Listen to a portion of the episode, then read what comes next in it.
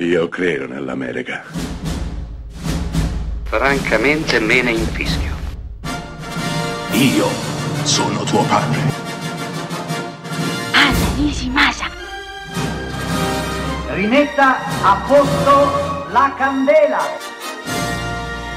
Rosa bella. Abbiamo parlato di Guerre Stellari, di ciò che rappresenta. Non potevo esimermi di dedicare una puntata al mio film di Guerre Stellari preferito, L'Impero colpisce ancora, del millenovecentottanta, diretto questa volta non da George Lucas, ma da Irwin Keschner. L'Impero colpisce ancora credo che sia il film probabilmente più amato dell'intera saga. Le ragioni sono molteplici, intanto perché è un film decisamente più strutturato di Star Wars, i legami tra i protagonisti si intrecciano molto di più.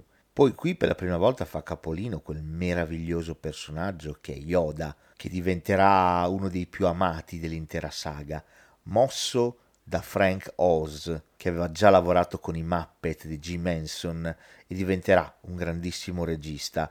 Ma non basta, la vera ragione per cui L'Impero colpisce ancora è il miglior film della saga è perché è un film centrale, cioè sta a metà tra il primo film, che dà via al tutto, e Il ritorno dello Jedi, che conclude. L'Impero colpisce ancora è un film che finisce esattamente a metà, in sospeso.